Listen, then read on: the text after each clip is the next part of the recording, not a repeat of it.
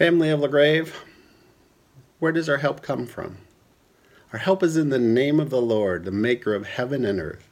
Our help is in Jesus Christ, the same yesterday, today, and forever.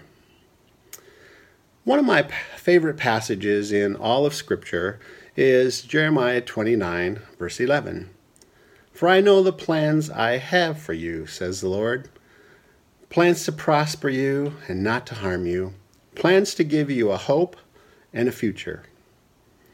As we continue to live in these days of uncertainty, increased stress and anxiety, concern for the future, these verses remind us God has a plan for us. He has not forgotten us, and His plan is to prosper us, not to harm us.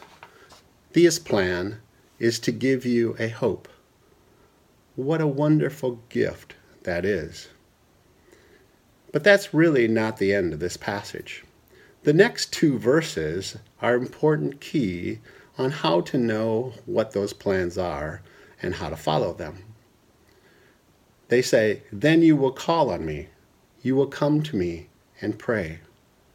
I will listen to you. You will seek me and find me when you seek me with all your heart. I will be found by you, and I will bring you back from captivity. So, how we spend our time during these times when we feel like we are being held in captivity in our own homes is so important. Now, of course, we need to do many things. We need to prepare meals. We need to help our children with their homework. We need to clean and seemingly always dirty house. We need to wash clothes. We need to stop fights between our children and family members. You add your own things to this list. But during these times when we have fewer meetings to go to, fewer activities and events to attend, lack of good options to watch on TV, I would urge us to spend more time calling on God praying to Him, seeking Him, listening to Him, asking for His plans to be made plain. So spend time doing your devotions. Spend time praying individually and as a family.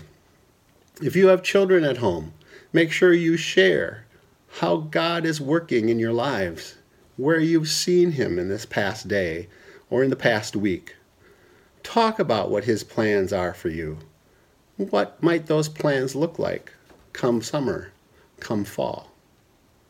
I believe that part of God's plan for us during this time is to spend more time seeking Him, praying to Him, following Him, relying on Him.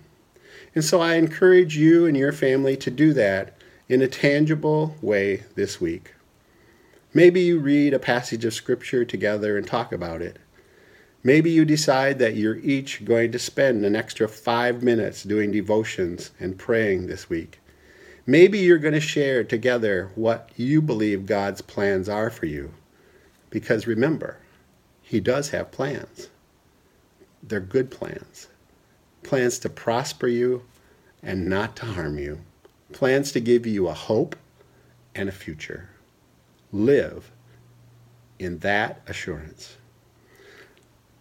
Now may the peace of Christ go with you wherever you may be. May he guide you through the wilderness, protect you through the storm.